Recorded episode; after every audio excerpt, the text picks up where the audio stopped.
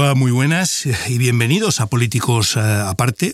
Soy Jordi Sevilla y junto a mí, como siempre en este podcast, está Gabriel Elorriaga. Para estar al corriente de todos nuestros episodios, eh, seguirnos a través de la plataforma donde escucháis eh, vuestro podcast habitual, a través de las redes sociales o visitar nuestra web políticosaparte.com.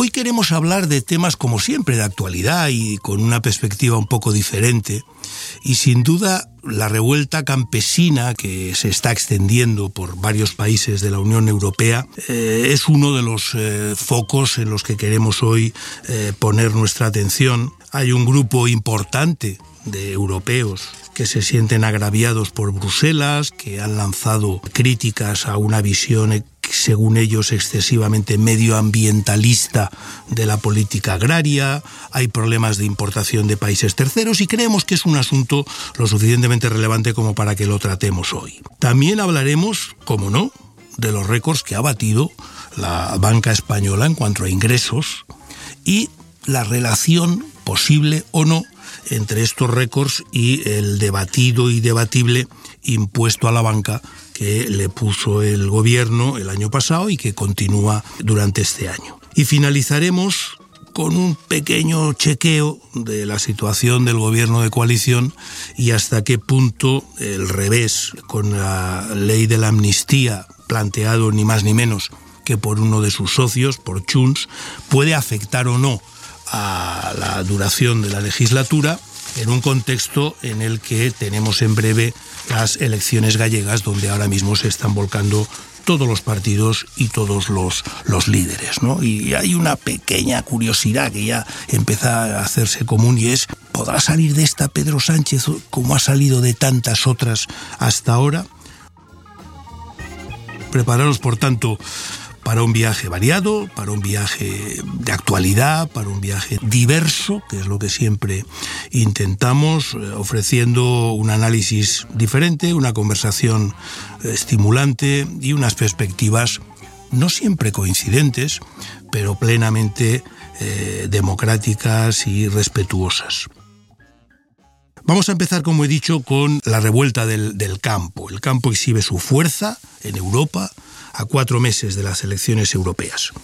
En estas últimas semanas hemos observado cómo las protestas de los agricultores se han ido extendiendo de país en país, empezando por Francia, que sigue siendo la primera potencia agraria de Europa, Alemania, Bélgica, Italia, Grecia, Polonia y también está amenazando con llegar a España. ¿no? ¿Cómo ves esto, Gabriel? ¿Cómo te suena? ¿Cómo estás entendiendo y siguiendo esta revuelta del campo que, por cierto, eh, cada 10 años se nos presenta en Europa? Es cierto, ¿no? Yo creo que todos tenemos en la memoria muchas, eh, muchas tractoradas ¿no? y muchas protestas en el mundo rural. Yo creo que lo primero que hay que entender es que en los últimos 100 años, por, por poner un límite temporal, la, los cambios en el mundo agrario eh, han sido tremendos. ¿no? Es decir, a, comienzos del siglo XX eh, en España el 70% de la población trabajaba en el sector primario y ahora apenas trabaja un 3 o un 4. Es decir, lo que antes eran... Eh, ¿no? Pero sin embargo producimos más. Claro, y, sin embargo, y, el sector no tiene nada que ver, por eso lo digo, ¿no? que del sector ahora, cuando hablamos de los agricultores, los agricultores son realmente pequeños empresarios con unas fuertes cargas financieras porque tienen que invertir en material, en tractores, en, tecnología, en carpas. Eh, tienen que manejar procedimientos administrativos, gestionar subvenciones, eh, tienen muy tecnificadas en muchos sectores sus... ¿Sabes? Que, yo creo que a veces pensamos en el mundo rural, en, el viejo, en el viejo mundo rural y el mundo rural actual es otra cosa. ¿no? Y la dependencia del actual mundo rural de la regulación europea y de las ayudas europeas y de las subvenciones es tremenda. ¿no? Por lo tanto, es hasta cierto punto lógico la conexión entre el proceso electoral inmediato que vamos a tener en primavera de elecciones europeas y una movilización del campo, porque les afecta mucho, ¿no? tanto por la vía de las subvenciones como por la vía de, como por la vía de la regulación y de las importaciones. ¿no? Y yo creo que lo que pasa es que en España eh, se están juntando muchas cosas distintas, ¿no? Y por eso es un poco difícil analizar el conflicto. Primero, el, digamos, el problema de, francés de, ¿no? de cortes de tráfico que impiden el transporte de, mercancías españolas y pues, están generando unas pérdidas enormes en determinados sectores, sobre todo del levante español. Por otro lado, un problema que viene ya de más antiguo, ¿no? el aumento de los costes, eh, precios de la energía, fertilizantes, en fin, ese otro problema. Y por otra parte, las quejas sobre un exceso regulatorio europeo, razones medioambientales, que crea problemas de competencia internacional ante las importaciones eh, muy fuertes de productos de otros sitios. ¿no? Entonces yo creo que que lo que es un error es contemplar el conflicto como, como uno, ¿no? O sea, el, mundo rural contra, contra todo, sino que realmente lo que hay, yo creo que son muchos pequeños problemas o grandes problemas, pero diferentes entre sí y no absolutamente compatibles, ¿no? Por lo tanto, no, no sé en qué acabará. O sea, es verdad que, algunas digamos, algunas circunstancias de las que han ocurrido recientemente han impactado mucho sobre la producción. ¿no? hablemos ya del tema del agua, que también, por ejemplo, en España está sobrevolando, cosa que no ocurre en otros países europeos. Yo creo que se están juntando muchos temas distintos que todos tienen en común, que efectivamente alteran el normal funcionamiento del mundo agrícola, pero, pero que necesitan soluciones muy diferenciadas. No es verdad lo que dices, son, muchos los factores coyunturales que están, están influyendo. Es verdad que hay una raíz estructural de la que hablaré luego yo a principios de los 90, que ya ha llovido. Estuve jefe de gabinete con, el, con Solves cuando era ministro de Agricultura en España y si participamos en lo que la primera gran reforma de la política agraria común, la, reforma McSharry, y también tuvimos aquí unas broncas bastante enormes y en toda Europa bastante enormes, ¿no? Por eso digo que casi que cada 10 años hay una revuelta, una revuelta agraria, aunque haya elementos diferenciales en cada uno de ellos. Pero todos tienen, y lo veo ahora también, Gabriel, un punto común. Es eh, que, que, además no solo es del campo, ¿no? Es, es una un una realidad del mundo en el que vivimos y es me siento maltratado. Nadie me hace caso suficiente, yo estoy mal, estoy mal por todo lo que tú has dicho, infinidad de, de cosas que confluyen en una realidad en la que efectivamente muchas producciones agrarias nos sacan para, para, sobrevivir, eso es así. Hoy, en otros momentos y en otros años sí, pero en este momento no. Y es esa sensación de desprotección, ¿no? sobre todo de un sector como el del agrícola, que ha sido la niña mimada de la Unión Europea durante décadas. Es decir, aquí prácticamente hasta, hasta los años 90, cuando hablábamos de mercado común europeo, era el mercado común agrario, punto. No había apenas nada más que el mercado común europeo. ¿no? Y yo creo que parte de esas transformaciones estructurales, que estas sí que se vienen arrastrando de, de más antiguo, tiene que ver con el cambio que se ha producido en dónde se sitúa el valor dentro de la cadena de valor de los productos agrícolas. ¿no? Y nosotros en Europa tenemos una industria agroalimentaria potentísima, tenemos una, eh, una industria, no sé si llamarla industria, pero en fin, unas eh, superficies, unas grandes superficies comercializadoras de productos agrarios potentísimos y sin embargo el producto base, el producto del campo, no es lo que más valor añade a lo que pagamos luego los consumidores, o bien sea de la lata o del zumo que compramos de la industria, o donde, donde el supermercado donde lo compramos. ¿no? Entonces, esa sensación de, del agricultor de, joder, yo me dejo aquí eh, tiempo, dinero, invierto, yo soy el que produce los tomates, yo soy el que produce las patatas, yo soy el que produce el trigo, yo soy el que produce, y luego el beneficio de todo esto se lo llevan otros. ¿no? Eso es un problema estructural del cambio que se ha producido en, en la industria, y yo creo que eso tiene eh, dos soluciones mmm, clarísimas. Una, eh, que la oferta agraria se concentre y por tanto se sienten a negociar precios con mayor capacidad de, de negociación esto hay países que lo tienen un poquito más desarrollado, las cooperativas, etcétera, pero no acaba de ser una, un, una idea que cuaje, porque por lo menos en España, no sé tanto en otros países, pero existe decir, la proporción de lo que se llama el agricultor profesional sobre el total de gente que tiene y vende productos del campo eh, es relativamente pequeña. Y por tanto hay mucha gente para la cual eh, los ingresos agrarios eh, de sus mm, son secundarios a sus ingresos profesionales y por tanto pues muchas veces están dispuestos a vender destrozando precios incluso porque no les va su vida en ello al agricultor profesional sí, y es al que se acaba destrozando. ¿no? Y la otra vía es lo que se ha hecho en España, que no sé cómo está funcionando, que es la ley de la cadena del valor alimenticio, ¿no? es decir, intentar regular de alguna manera eso. Yo creo que ese es el problema de fondo, ¿no? Ese es el problema de fondo, de fondo no, de fondo estructural.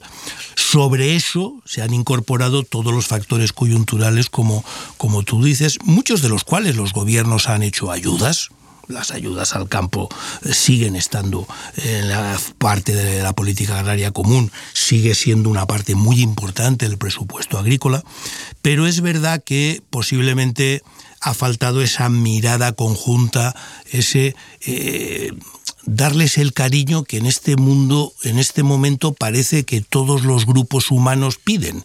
Yo mm, reconóceme mi identidad, mm, valórame mi identidad y protege mi, mi, identidad. ¿no? Por tanto, yo creo que hay ahí también, mm, en este caso, en la revuelta agraria europea, repito, además de lo que tú, Gabriel, has dicho, hay un cierto reflejo del cambio que se está produciendo y que hemos comentado en otros podcasts, eh, en otras, eh, de, lo que es la visión de la sociedad en la democracia actual. ¿no? Es decir, este, este riesgo de fragmentación y este riesgo de que todo el mundo quiere ser mimado y todo el mundo quiere ser reconocido. ¿no?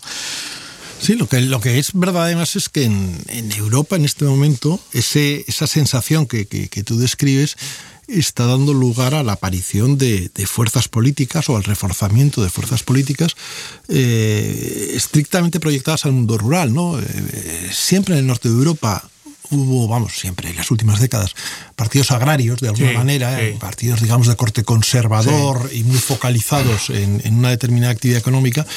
Y eso se está expandiendo, ¿no? En, Holanda ha surgido un partido agrario fuerte y, en todas partes de una u otra manera eso está dando lugar a que es un salto adicional, ¿no? Es decir, a, la conformación de fuerzas políticas específicas del sector. Es verdad que en general más bien vinculadas a partidos de, derecha o incluso de extrema derecha, pero que es un fenómeno bastante, bastante común que probablemente enlaza con lo que tú dices, ¿no? con esa sensación de que a veces los procesos de transformación los vivimos con demasiada eh, rapidez y hay grupos sociales que no tienen la capacidad de ajuste. Y con demasiada racionalidad. Claro, a veces un poquito de cariño tampoco viene poca, humanidad. Y es verdad lo que tú dices, el, el, debate este sobre la cadena de valor, pero eso es un debate también complejo, ¿no? porque o sea, es difícil pensar que falta competencia. Eh, desde luego en, la intermediación, a mí eso me cuesta pensarlo porque es un sector muy, muy fragmentado y por lo tanto muy competitivo por definición, es probablemente que existe ciertas posiciones de dominio en la fase final de distribución, porque ahí se han creado gigantes de la distribución finalista. Y, o de la industria, es decir, compradores de...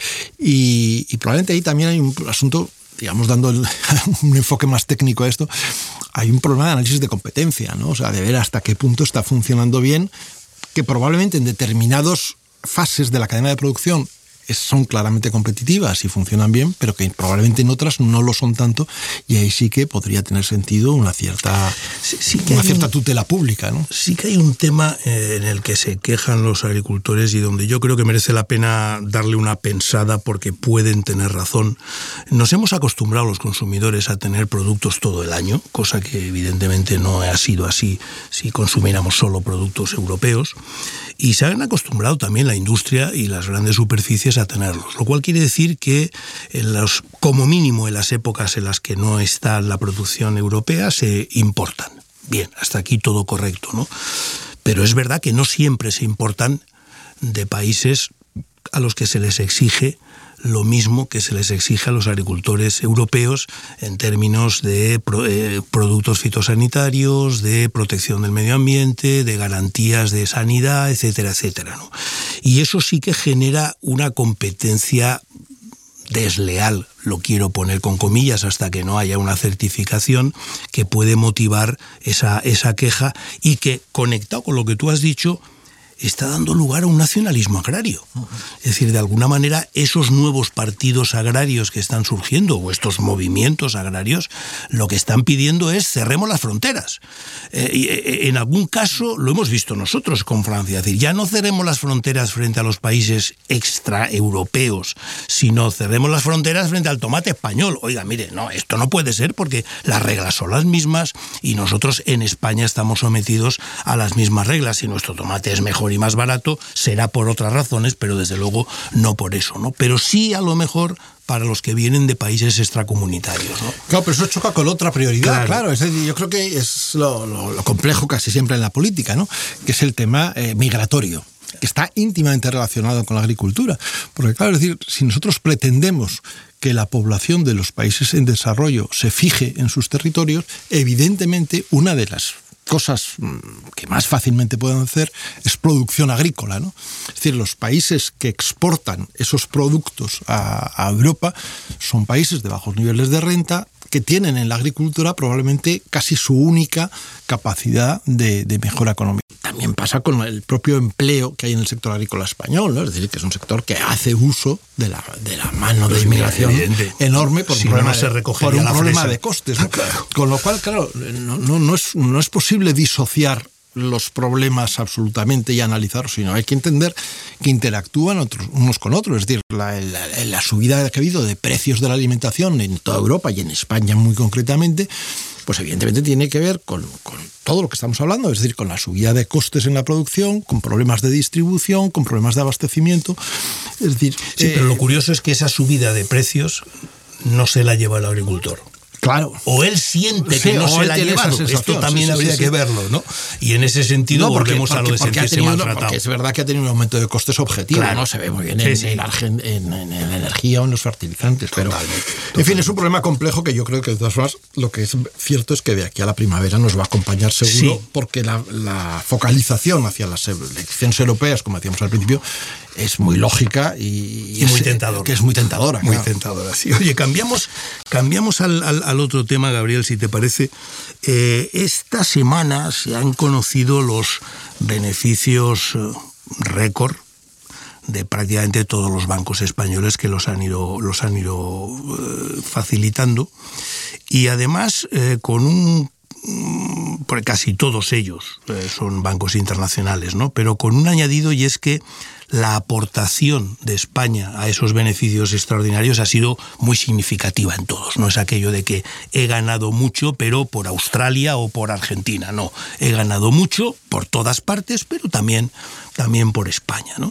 Eh, y eso conecta con, un debate, con, con dos debates. Uno, ¿De dónde vienen estos beneficios extraordinarios? Quiero decir, oye, si es que lo han hecho mejor, son mucho más eficientes, han presentado productos más novedosos, bueno, oye, esto forma parte del, del sistema en el que estamos, ¿no? Pero hay una sensación muy generalizada de que estos beneficios extraordinarios provienen de algo tan simple como que eh, la subida de tipos de interés que se ha producido por el Banco Central Europeo, la banca española en mayor proporción que la banca europea, lo ha aplicado a los créditos, pero no a los pasivos, no a las cuentas, ni a, lo que ella remunera a sus trabajadores. Y en ese sentido, pues oye, eh, no has ganado tanto porque hayas sido más eficaz, sino porque has utilizado una posición de monopolio y te has beneficiado de lo que en economía llamamos la renta del monopolio. ¿no? Ese es un debate. Y luego, claro, cuando el gobierno aprobó el impuesto sobre beneficios extraordinarios, que conviene recordarlo, de la banca y luego posteriormente también de las eléctricas, hubo muchas voces exageradas, como desgraciadamente tenemos tantas en nuestro país, que poco menos que anunciaron dos cosas que no sabíamos cuál iba a producirse antes. Si la quiebra de los bancos o la emigración de los bancos fuera de España, porque ese impuesto iba a ser eh, absolutamente destructivo. ¿no? Con los datos de hoy, ¿cuál es tu reflexión sobre estos dos o otros eh, enfoques eh, sobre los beneficios extraordinarios de la banca. La primera reflexión es que a mí me parece que, en este debate hay, hay mucha demagogia, ¿no? Eh, es muy tentador. Primero porque, porque, claro, es decir, los, se dice los beneficios son mayores. Bueno, no hay nadie que, que sepa mínimamente algo de, de contabilidad y de empresa que, valore los beneficios eh, altos o bajos en función de su volumen sin más. Habrá que relacionarlos con el capital invertido, ¿no? Es decir, que, que un banco gane mil o diez mil, bueno, dependerá de cuánto dinero haya puesto en el negocio, ¿no? Y por lo tanto, si miramos a la evolución de la cotización de los grandes bancos españoles, nos encontramos con que los bancos no valen más, con que no están remunerando más a sus inversores. Eh, de hecho, más bien tiene una cotización bastante plana desde los últimos años. Es decir, no me da la impresión de que, de que la eficacia del sector eh, haya, se haya alterado demasiado. Otra cosa es verdad, o sea, pasan dos cosas. Una, primero, que los bancos han pasado por una etapa muy larga de resultados muy pobres, de la cual ahora se están recuperando, y eso sería perfectamente razonable.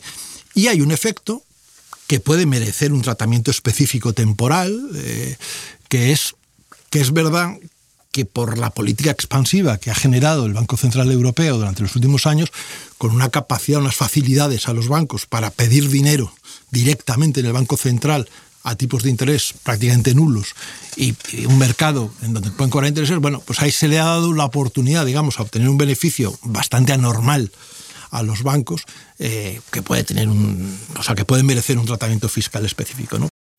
El tema está en vincularlo con esas dos cosas que yo te he dicho, ¿no? Es decir, hasta qué punto, porque ha habido bastantes quejas de que, la banca española no está subiendo las retribuciones de los pasivos eh, al mismo ritmo que la banca europea y por tanto usted está haciendo un abuso de posición dominante. Pero no la sube eh, probablemente porque no lo necesita, es decir, porque tiene liquidez suficiente. Es decir, evidentemente los bancos pagan por la captación de pasivo en la medida en que necesitan atraer eh, pues el, dinero que está depositado en otros bancos o, que está eh, colocado en determinado tipo de inversiones.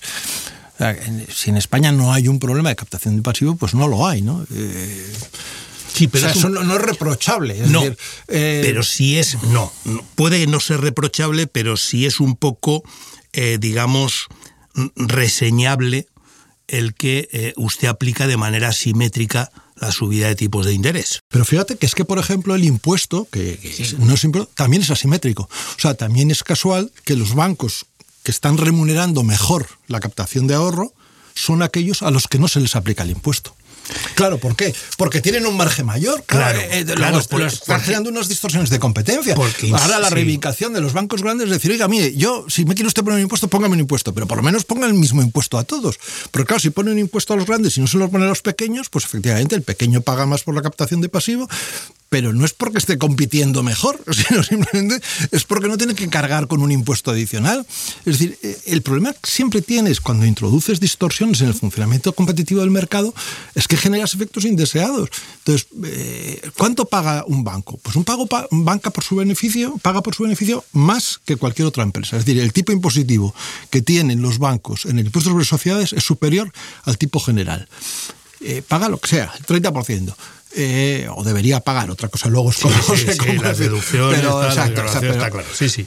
Bueno, pues eh, no, pues en vez del 30 tendría que ser el 40. Bueno, pues discútase si en vez del 30 tiene que ser el 40, pero, pero no me hagas apaños coyunturales que no quieren decir nada porque claro, si de lo que hablamos es de someter a tributación beneficios extraordinarios, hombre, tendríamos que ver todos aquellos sectores donde se han producido por unas razones o por otras en determinados periodos de tiempo beneficios extraordinarios y someterlos a tributación adicional. O sea que las petroleras no han tenido impuestos, o sea, pues sí, les pusimos un impuesto. ¿Se va a conservar adicionalmente en el tiempo el impuesto adicional sobre petroleras?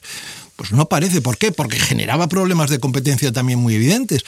Eh, es decir, eh, esto de andar toqueteando el sistema tributario e introduciendo distorsiones, eh, a mí siempre me parece que es una, una muy mala práctica que generalmente se vuelve contra el país, o sea, se vuelve contra el buen funcionamiento de la economía de mercado, contra la, digamos, la, la calidad de nuestras propias empresas, que les obligas a, ir adoptando comportamientos estratégicos en función de normas regulatorias o de impuestos, en vez de eh, focalizarse en lo que tienen que hacer, que es hacer buen, eh, o sea, trabajar bien en el negocio, ¿no? Eso es verdad, y yo eh, también hubiera preferido una subida general del impuesto que no buscar impuestos extraordinarios, ¿no? Porque además normalmente se hacen muy a la medida del momento político, no tanto del momento económico, ¿no? Pero hombre, el sector bancario tampoco es un sector competitivo, es decir, aquí hay eh, tres grandes bancos y otros tres eh, que les acompañan, por tanto, es un como mínimo es un oligopolio y por tanto, en teoría económica estudiábamos que cuando existen estos mercados oligopolísticos que pueden dar lugar a lo de, y perdón que me ponga un poco académico, la renta del monopolio, puede haber un impuesto especial sobre esa renta del monopolio sin distorsionar el oligopolio, no el, no el mercado. ¿no? Has dejado caer una cosa que a lo mejor nos permite pasar al, tercero de los temas, ¿no? al de la situación más actual de la política. Lo cojo un poco por los pelos, pero, pero, pero lo apuntabas tú. Que es que también pasa una cosa con este tipo de impuestos, y es que tienden a quedar consolidados en el presupuesto de gastos. Sí. Es decir, uno de los problemas que hay en este momento en España desde el punto de vista de, gestión de las finanzas públicas es que la expansión del gasto que se ha producido en los últimos años teóricamente, en alguna medida, tenía naturaleza coyuntural, estoy pensando sobre todo el gasto sanitario vinculado al COVID y derivadas de eso, ¿no? gastos asistenciales, digamos, por el impacto económico y social que puede tener la, ha, tenido la crisis, pero el problema es que cuando sales de ahí te encuentras con que ese gasto no te, no te baja, no te desaparece. Y eso lo has financiado con unos ingresos que los has definido como coyunturales porque pensabas que el gasto es coyuntural. Entonces el problema que tiene el gobierno ahora, que yo creo que explica mucho más lo que está pasando con ese impuesto que cualquier otra cosa, es que no puede quitar impuestos. Y no puede quitar impuestos porque no puede reducir el gasto. Entonces, de alguna manera, tiene que hacer estructural el impuesto coyuntural y eso es lo que distorsiona el sistema. De todas maneras, y ya sí que pasamos, ¿tú crees que, tú crees que eso lo arreglará el que como parece cada día más probable después de la derrota de la ley de la amnistía, no va a haber presupuestos para este año? Porque no se van a presentar. Yo creo que es probable porque se suman varias cosas. Eh, una es la falta de mayoría, es decir, si, si Junts no vota junto con, con la mayoría gubernamental, pues eh, no tiene los votos necesarios para sacar adelante unos presupuestos. Pero por otro lado hay el problema de, del veto a los techos de gasto, lo que habitualmente se llama techo de gasto de manera un poco impropia. ¿no? Pero es decir, que la, la ley de estabilidad que quizás es una cosa poco, poco conocida y merece la pena explicar. ¿no? O sea, la ley de estabilidad exige, eh, antes de iniciar el proceso presupuestario, una autorización al gobierno sobre cuál es el límite máximo de lo que puede gastar en el año, que es lo que llamamos techo de gasto. Y eso tiene que ser votado favorablemente por el Congreso y por el Senado pues que es una norma atípica. Normalmente en España, en, casi todo, digamos, la voluntad final del Congreso se impone sobre la del Senado. Bueno, pues en este caso, eh, por, la regulación de la ley, no es así. Hacen falta los dos votos favorables. Y eh, lo que prevé la ley es que si no se obtiene ese voto favorable de las dos cámaras, se repite la votación con la misma propuesta o una nueva propuesta y si se evidencia que no hay que no hay mayoría para sacar adelante ese límite de gasto, se aplican la senda anteriormente vigente. Cosa que en este momento no se sabe muy bien cómo se hace porque no eh, había una situación de suspensión de reglas fiscales en los años por la crisis, ¿no? Con lo cual nos mete en un laberinto un poco raro. Hay una frase que se repite mucho en, en Hacienda Pública que se dice el, presupuesto es la expresión política del programa del gobierno para un año. Por lo tanto, la expresión financiera, perdón, ¿no? O sea, el gobierno es la expresión financiera del programa político, del proyecto político del gobierno para ese año. Las matemáticas de la política, le llamo yo. Luego, luego si no tienes presupuesto, pues no tienes, no tienes programa. Es decir, estás un poco gobernando al, al aire del que sopla. no sé, yo no sé lo que ocurrirá al final, ¿no? Pero, pero sí es verdad que yo creo que por un lado el gobierno es estable, es decir, que no es, no es a día de hoy. No prevés un adelanto electoral como consecuencia. Yo eso no lo veo. Eh, y sin embargo, sí que le veo una dificultad objetiva a sacar adelante los presupuestos. ¿Y con la amnistía qué va a pasar? ¿Cómo lo ves tú? Yo creo que saldrá adelante, pero es, es muy difícil porque pensar en términos racionales sobre el comportamiento de determinados partidos eh, nacionalistas. determinadas incluso personas. A veces, ¿no? Se ha hecho extremadamente difícil. O sea, yo mi respuesta, porque no puedo dar otra y no tengo otra información, ¿no? es desde la racionalidad. ¿no? Es decir, si, si yo fuese un sujeto amnistiable, es decir, o perteneciese a una formación política cuyos eh, militantes o cuyos seguidores están afectados por la ley de amnistía, bueno, pues preferiría que amnistiasen al 90% que no que no al 100, es decir, admitiendo que a lo mejor la ley no, no da cobertura a determinadas situaciones personales concretas. ¿no? Entonces me parece que es muy difícil por parte de Junts decir prefiero nada al 90% o al 95% de aquello a lo que aspiro. Me parece que es un poco suicida, ¿no? ¿Cómo crees que va a impactar todo esto en las elecciones gallegas? Y vamos concluyendo. Gabriel. No sé si, si los temas tan de política general tienen demasiado impacto en, las Los candidatos, algunos candidatos lo están sacando permanentemente, o sea que deben de pensar sí, que bueno, sí. hombre, el ambiente general, pues probablemente sí. No sé, a mí me parece que al final las elecciones gallegas son unas elecciones con bastante eh, dinámica propia. Eh, en general lo son todas, cada vez más autonómicas. ¿no? Es decir, yo creo que. O sea, las dos cosas son verdad. Es decir, influyen, digamos, tendencias generales de orientación política nacional, pero que conviven con dinámicas locales de cómo funciona el propio gobierno, el candidato es mejor o peor, el candidato alternativo es mejor o peor. Em, bueno, lo que nos dicen las encuestas es que, como casi siempre en Galicia, pues el resultado está muy, muy ajustado, partiendo de que el Partido Popular tiene que ganar por mayoría absoluta, porque si no hay una coalición alternativa. Hay una sensación muy generalizada a través de todas las encuestas de que, de que el Partido Socialista está muy flojo, lo cual probablemente tiene que ver con la política nacional, yo eso sí lo creo, o sea, que, que esté sufriendo una penalización el Partido Socialista por la dinámica política nacional, pero lo que hay es una irrupción, parece que fuerte, ¿no? del bloque nacionalista galego otra vez, que probablemente está desvinculada de la política nacional. Es decir, que, tiene, que y hacen de ello un activo. Que tienen, eh, que tienen un sentido propio. Por eso digo que, que al final son complejas. ¿Crees que Vox seguirá sin entrar? Yo creo que sí. Eh, Vox en las encuestas está en el umbral, o sea, está muy, Uno o ninguno. Sí, está siempre en el límite. Pero a mí me da la impresión de que en, o sea, en Galicia haya habido una serie larga de elecciones en los últimos años donde Vox ha participado, de distinta naturaleza, ¿no? europeas, generales, autonómicas, locales. Y digamos, la ausencia de Vox de las instituciones gallegas está bastante consolidada no veo que sea el momento en el cual Vox, que no veo a Vox especialmente fuerte a nivel nacional como para que sea el momento en el que consiga entrar después de, no haberlo hecho durante los últimos años. ¿no? no lo creo, pero vamos, eh, insisto, todas estas cosas son siempre recuperaciones y, gracias a Dios, porque esa es la gracia de la democracia, luego siempre los resultados nos sorprenden, ¿no?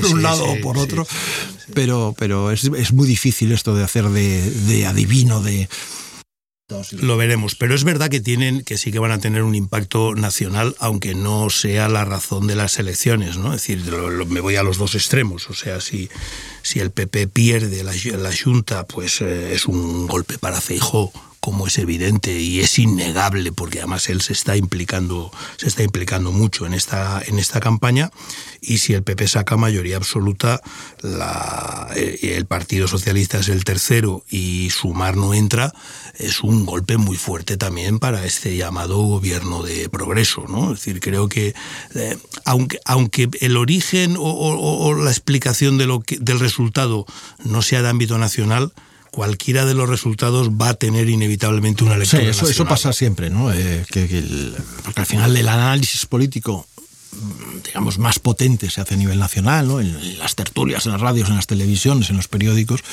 y efectivamente eh, coge esa perspectiva nacional. No, van a ser interesantes. La verdad es que el calendario electoral, yo creo que eso ya lo hemos hablado, pero es muy interesante, ¿no? Porque la, la serie. Bueno, es una manera de decirlo de interesante. Gallegas, vascas, europeas, catalanas, pues te abre un, un periodo de 12, 14 meses donde, donde va a haber un repaso muy completo de, de la situación política. O sea, donde no va a haber política, sino campañas electorales. Sí, sí, sí, sí. Eso, también es verdad, ¿no? Las campañas interrumpen mucho el normal funcionamiento y luego hay otra cosa que, que, a lo mejor algún día podemos comentar, porque yo creo que también es poco conocida, ¿no? Pero, claro, el calendario electoral autonómico, eh, después de las últimas reformas estatutarias, tiende a romperse. Totalmente. Cada vez hay más comunidades autónomas que tienen capacidad de disolución anticipada, ¿no? Sí, sí. Con lo cual, poco a poco iremos viendo que, que las, las, elecciones están menos agrupadas y, y que se suceden más y van a acentuar ese, ese problema ¿no? de, de, de, de la podemos, campaña permanente. Lo podemos tratar porque te acordarás de, sobre todo Fraga, fue el primero que, que insistía en unificarlas, todas las elecciones nunca se consiguió, pero yo creo que tiene su punto, tiene su punto de, de lógica, pero eso lo tratamos en otro, para la en próxima. Otro, para la próxima. Bueno, Gabriel, un placer y hasta la, hasta la próxima. Hasta la próxima, y Jordi. hasta la próxima.